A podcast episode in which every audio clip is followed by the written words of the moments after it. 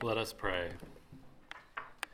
Heavenly Father, we thank you for the death, resurrection, and ascension of your Son, Jesus Christ, our Lord, and that in that he sent the Holy Spirit upon his church to be a helper and a reminder to us of all that you have done for us.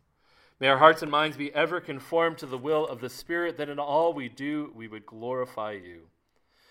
Let the words of my mouth and the meditation of our hearts be, O acceptable in thy sight, O Lord, our strength and our Redeemer. Amen. Please be seated. So, I think you heard JP as he went back. He said, It's not the age, it's the mileage. and that actually fits really well, so thank you.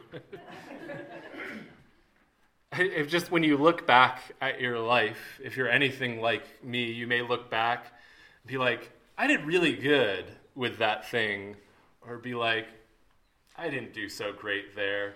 And maybe you feel shame about that, that thing that you didn't do great with, or perhaps you just feel bad, or then you see some sin, some way that you treated a friend poorly, or your spouse poorly, or even a way that you rebelled against God but then you can also look back at your life and see what God has done for you. Those places where you did rebel against God, but He said, My child, come home. I love you. You are mine.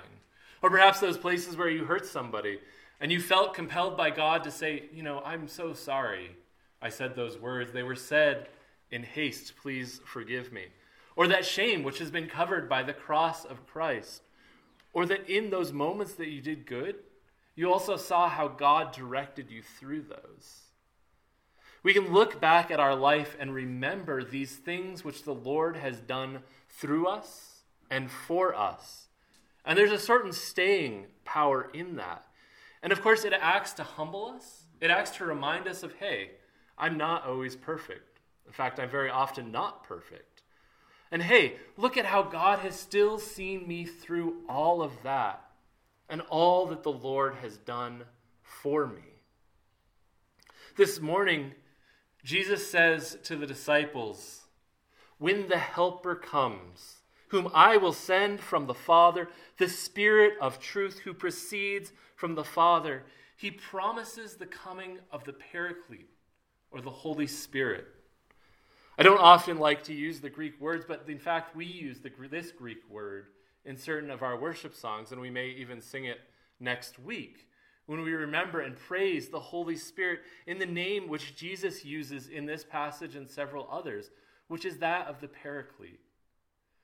But par- the weird word Paraclete is a bit odd, and translators have struggled to figure out exactly how to really capture what this means. The King James, of course, remembers him as the Comforter, but that quite misses what's being talked about.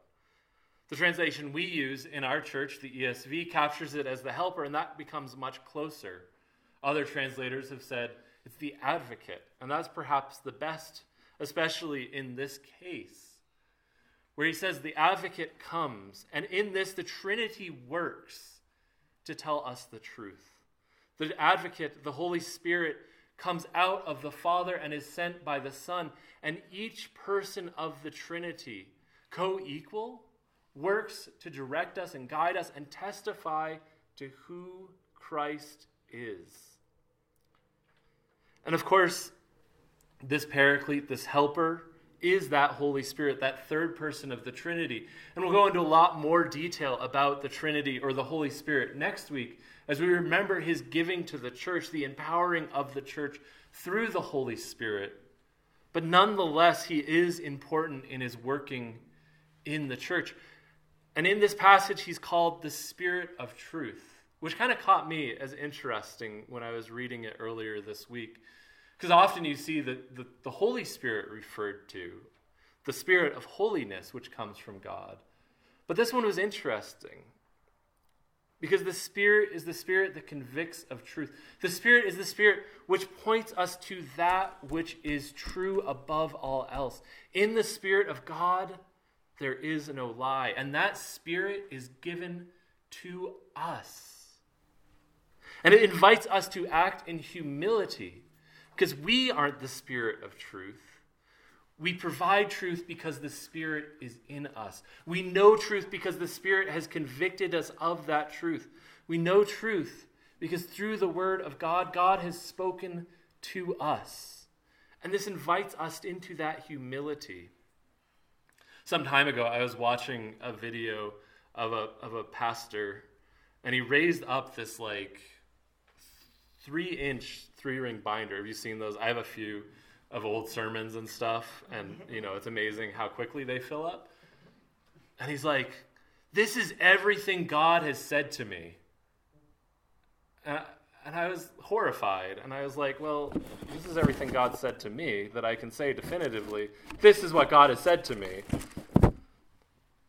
And so when we feel like the Spirit is directing us, it's an invitation not to pride, not to be like, look what God has told me, but to humility. Because, yes, there'll be times where you're like, hey, I really should encourage my friend that's sitting next to me this morning. He looks sad. Well, it could be the Spirit, or your friend could just be tired and be like, thanks for the pat on the back. That was, that was nice you could feel like, hey, I really need to talk to my friend about this sin that they're having. And I've had these conversations where I felt overwhelming that I need to talk to this friend about it. And some of them have gone really well. And the friend was like, hey, I'm so glad you brought that up to me. And I'm pretty sure that that was the Spirit encouraging me to hey, say, hey, you need to talk to this friend. Then I've had others where they've just blown up in my face. And perhaps that person was so deep in rebellion that they just kept running. Or perhaps I just was in my own pride, wanting to do something that I thought was good that wasn't. And so when we feel this working of the Spirit, when we feel this working of the truth, we check it against the Word of God first and foremost, but then we proceed in humility, not pride, not filling a giant notebook of, hey, these are the things Jesus said to me personally, but instead saying, hey, this could be something that I need to talk to a friend about, or this could be something that I just need to let slide. but the point of the Spirit coming in this passage is that the Spirit testifies. The Spirit testifies to us, and the Spirit testifies to the world about the nature of who God is, about the nature of who Christ is, and what he has done for the world. Christ says, He bears witness about me.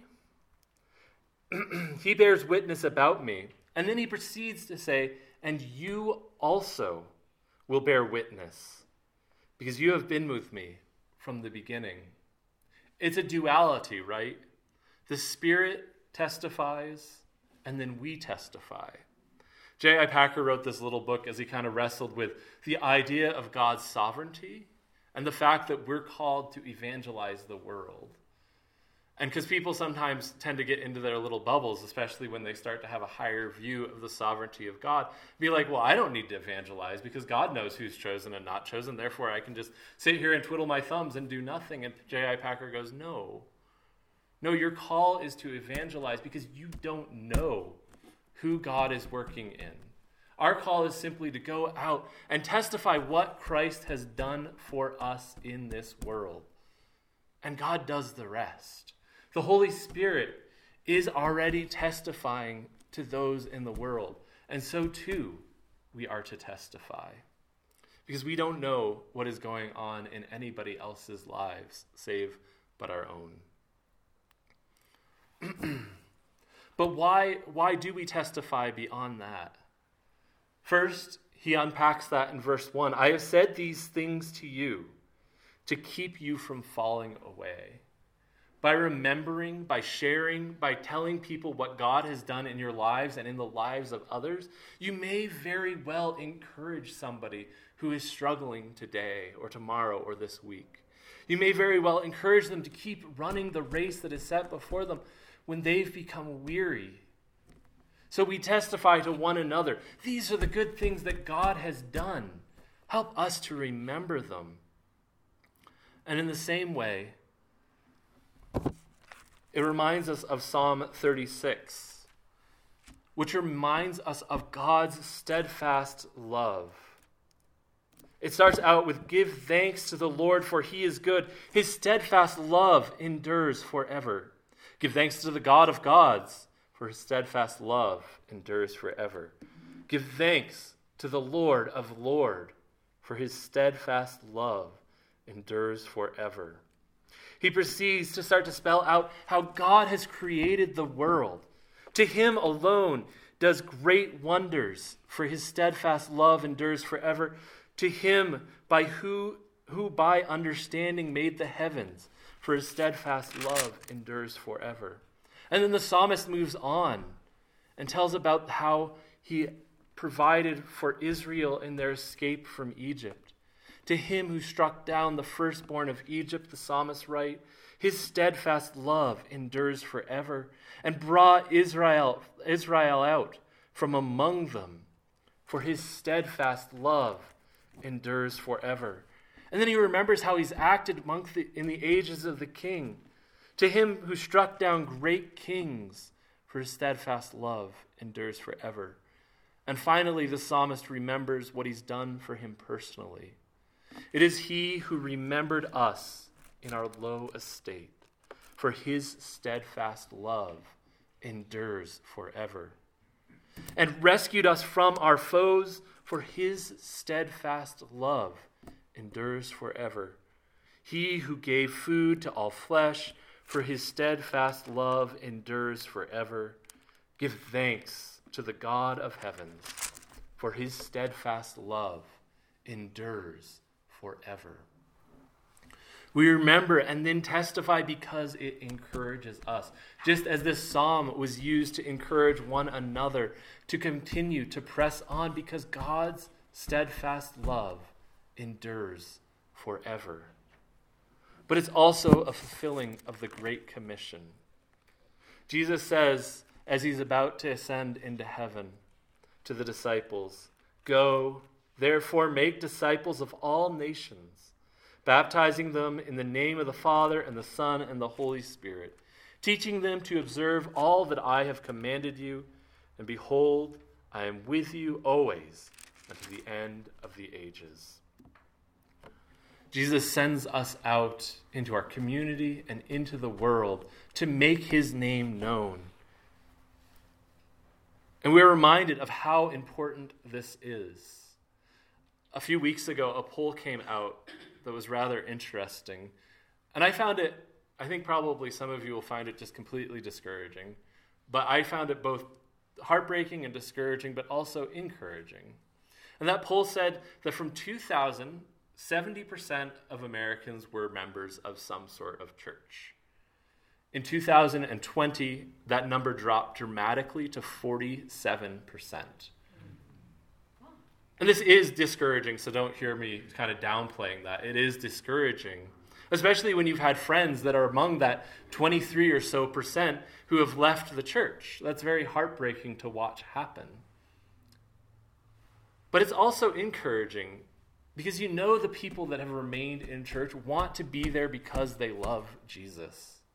They aren't there because it's something to do on Sunday. As I was driving in, I saw a couple things that kind of looked fun. There were some people going out in their trucks with their razors, I think they're called. They're those loud vehicles that I really detest, um, to, to drive around on the dirt roads. I was like, well, that kind of actually looks like a fun thing to do this morning. And then there was like a car party festival thing where people look at old cars. And at, that's not actually my thing, but I could see why people would enjoy that. Um, and I know some of you do, so I'm not saying that's bad. Um, but there's lots of fun things to do on a Sunday morning that isn't being in church.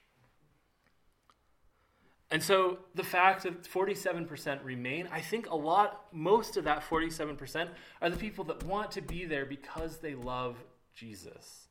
Which means it's that much more clear who in the world we need to be testifying to, who we need to be saying, hey, look, I know you once came to church and you don't anymore. I want to tell you what Jesus has done in my life lately. I want to tell you what Jesus has done in the church lately, or in the past, or in the world. He's the creator of heaven and earth, after all. Let me tell you about him. I want to challenge you this week to start with that sort of exercise that we began with and look at what Jesus has done in your life the sins that he's forgiven you, what, how he's redeemed you, how he's been glorified through your life. And make some notes about this. And maybe make some notes about what Jesus did in the church and through the church throughout the world. Make some notes about what you know about what God has done to his people and through his people through the word of God. And then pray and see if there's somebody, maybe even just your spouse, to say, hey, these are the things that Jesus has done for me. And maybe, just maybe, that will encourage somebody this week. So that's your, your homework for the week. But then Jesus kind of flips and has a warning. Despite all this, despite the Spirit testifying concerning him, despite his disciples testifying him, persecution is going to come. And he writes, They will put you out of the synagogue. Indeed, the hour is coming when whoever kills you will think he is offering service of God. And it was funny, earlier this year, I, I was learning about St. Paul, and he writes about how he, five times, he received lashes less, one less than 40. It's weirdly worded, but it's intentionally worded that way because that was the punishment for those who rebelled against the synagogue to take in order to remain in the synagogue. So, five times he received these lashings so that he could remain a member in good standing of the synagogue and continue to preach in the synagogue. But I kind of forgot the backstory of Paul, right? Like, if hopefully most of us know that backstory. He was kind of known as Saul, and he ran around the Judea punishing the church, stoning the church. And he thought that he was doing service to God till God knocked him down on the path and said to him, Why are you persecuting me?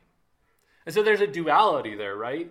Like he was, they tried to put him out of the synagogue, but he took the punishment so he didn't have to be put out of the synagogue yet. But he also thought that he was doing good by punishing the Christians until he met Jesus. And then he was on fire for Jesus and one of the greatest apostles for Jesus. But persecution has always come upon the church, and eventually the synagogue and the church went their separate ways. They were, in fact, put out of the synagogue, though early it was sort of intermingled. And then if we look back, we see that persecution so often comes from within the church. Some of the cruelest things that have been said to me have been said within the church. Or perhaps we think of Cranmer, who, at his burning, at his execution, a sermon was preached. Persecution does, in fact, come from within the church, but it comes from without. But one of the things I've noticed that when somebody persecutes somebody else, they don't do it because they think that this is a terrible thing to do. They do it because they think it's a good thing to do. They think that they are doing good in the world. I was thinking about Marx in Russia, right? Like, he thought he was doing a good thing. We can look back and be like, that was truly wicked. But what he thought was no, this is going to bring prosperity to the poor people. This is going to be a really great thing. But it was evil. And so, why do I share all of this? It's because people think they do good, but it's done in ignorance. And this is, of course, what Jesus says, right? And they will come and do these things because they have not known the Father nor me. So these people think they're doing good, but it's not good. And I don't, I think so often it drives us to this like righteous indignation. Like, how dare they do this to me? I always kind of thought that was a strange reaction. I think it should drive us to pity and to prayer. Drive us to pray for them because they do these things in ignorance. They don't do these things because they, they think that like they're being bad and therefore they want to be worse. But rather pray for them Pray for their repentance. Pray that they would know him. Pray for them and continuously. And in your own life, continue to pursue Christ in that. Pursue him deeply so that you can rest in him even if the world around you mocks you and says that this is stupid and terrible. And then preach Christ crucified. Preach him again and again and again, no matter the cost and rest in that peace which Christ has given you in that. Because, yes, the world will persecute you. There will be times that are hard. There will be pain. There will be people that say you're stupid or bigoted or foolish for loving and following Jesus. But it's okay. You still have Jesus in that. So pray for that person. I keep a little book of my prayers and I write down the things that I, I need to pray for, like especially like the things that I get really stressed out about, or things that I see around the church that, that need to be resolved or or different things. And I, I try and remember to pray for them regularly, daily if I'm I'm being good, you know, several times a week if I'm being a slacker. and in that prayer list there are several people who have done things that have hurt me. And I realized I need to be praying for those people because I don't think they were trying to be vicious or unkind. They just thought they were looking out for themselves. And sometimes I'm like, I don't want to pray for that person. They're a jerk. I'm like, oh yeah, no, I need to pray for them. I especially need to pray for them when I think they're a jerk. The only reason I tell you this is not because I'm somehow amazing. It, it's because I too struggle with that, that righteous indignation when the world around me does things that I don't like. But remember to pray for those people. And then he ends this passage with this I have said these things to you, that when their hour comes, you may remember that I told them to you. It's a call to remember God's faithfulness. The Holy Spirit testifies to us, remember, but likewise, we are called to remember, to testify one to another what God has done for us in our lives, to testify to ourselves, to remember God's goodness in our lives, and to testify to the world, the world that is in so much desperate need of Jesus, of his goodness, of his grace, and his mercy. And so remember, remember, remember, for God's love endures forever. In the name of the Father, and the Son, and the Holy Ghost. Amen.